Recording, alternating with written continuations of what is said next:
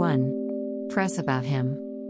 A. So it was, as the multitude pressed about him to hear the word of God, that he stood by the lake of Gennesaret.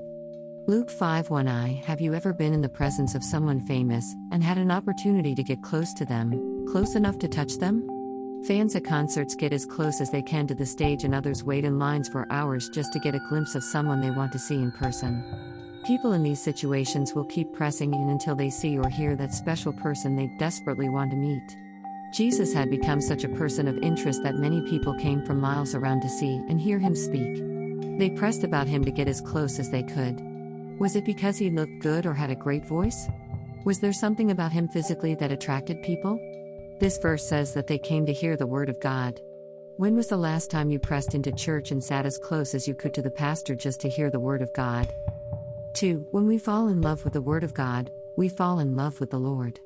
In that place of love, we cannot get close enough to Him. We find ourselves on our knees, on our faces, and in our closets praying to see His face and hear His voice. We desire an intimacy that is so special and so personal that nothing else matters. James 4 8 says that if we draw near to God, then He will draw near to us. Press into Jesus today. Draw close to Him. Find a quiet place to be alone with Him and ask His Spirit to fill you with His love and presence. Open your Bible and start reading His Word. Soon you will understand why the multitude pressed about Him just to hear the Word of God. Today, start your day off with a prayer to know Him more and do not stop pressing into Him.